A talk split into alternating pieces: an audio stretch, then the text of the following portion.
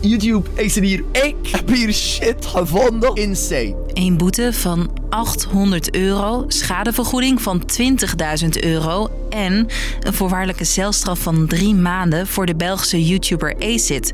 Vanwege dit. Vandaag speciale video, man. We gaan mensen exposen. Hij deelde de namen van studenten die iets te maken zouden hebben met de dodelijke ontgroening van Sandadia in België. Waar gingen de video's van Acid precies over en waarom maakt het zoveel los?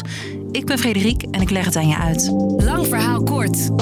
Een podcast van NOS op 3 en 3FM. Sanda Dia. Die naam die zeg je misschien nog wel iets. Voor zijn verhaal moeten we terug naar 2018.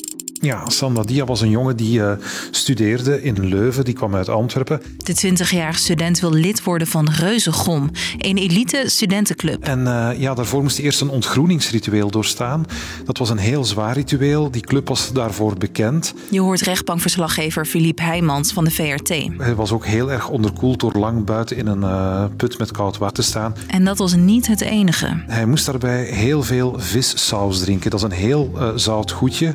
En daardoor is zijn lichaam eigenlijk vergiftigd geraakt en uiteindelijk is hij daaraan overleden. Leden van de studentenclub werden vervolgd. Ze kregen werkstraffen oplopend tot 300 uur en geldboetes. Ja, die straf is veel te weinig, vonden veel mensen. Zo ook YouTuber Acid. Een paar dagen na de uitspraak gooit hij een video online. Haha, ik ga vijf mensen uit Reuzegom kiezen. Een beetje info over in. Ga je verhaaltjes vertellen over in. Vertellen hoe dark ze zijn. Hoe ze betrokken waren, foto's, wat ze doen, waar ze werken, wat hun ouders doen. Maar er zat dus ook uh, een naam bij van iemand die wel lid was geweest van die studentenclub, maar die niet bij die ontgroening aanwezig was. Die jongen en zijn ouders zeggen dat ze na de onthullingen zijn lastiggevallen. Dat ze heel erg belaagd zijn, dat ze allemaal haatberichten hebben gekregen. Net als het restaurant van zijn ouders. Een heel bekend restaurant in Antwerpen. Die kregen allerlei valse reservaties, dus die hebben een tijdje het probleem gehad dat hun restaurant leeg was. Ook kregen ze veel negatieve reviews. Dus klagen ze Acid aan. Iedereen recht zoals Hij heeft een voorwaardelijke straf gekregen, drie maanden. Hij moet daarnaast ook een boete betalen van 800 euro. En hij moet aan dat restaurant uh, de schade vergoeden die hij daar heeft veroorzaakt. Dat wordt voorlopig geschat op 20.000 euro. En die celstraf is voorwaardelijk dus. Hij hoeft niet de bak in. Het is wel nog steeds straf.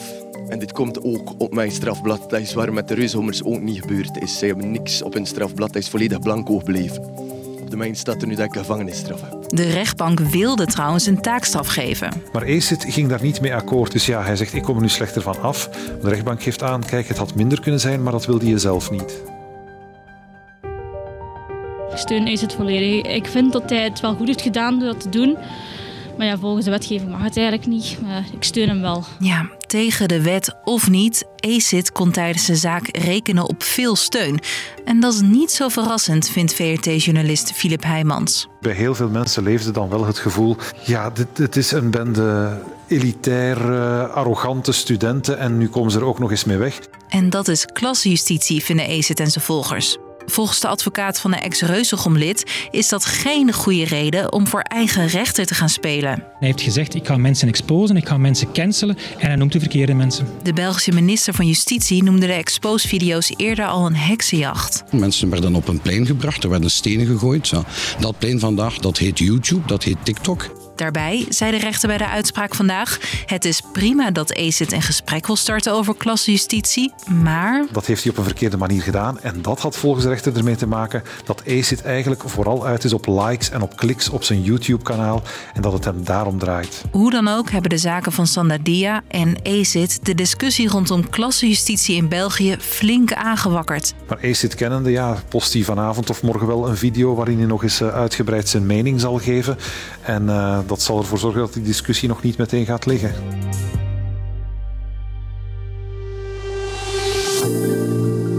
Dus, lang verhaal, kort. De Belgische YouTuber Acid heeft een flinke boete en een voorwaardelijke celstraf gekregen voor het verspreiden van de namen van reuzengommers. Een deel van hen was betrokken bij de dood van Sandadia, maar ze kregen volgens veel mensen te lage straffen. Met de zaak heeft Acid de discussie over klasjustitie in België flink aangewakkerd. Dat was hem trouwens, maar ben je benieuwd hoe we zo'n podcast nou maken?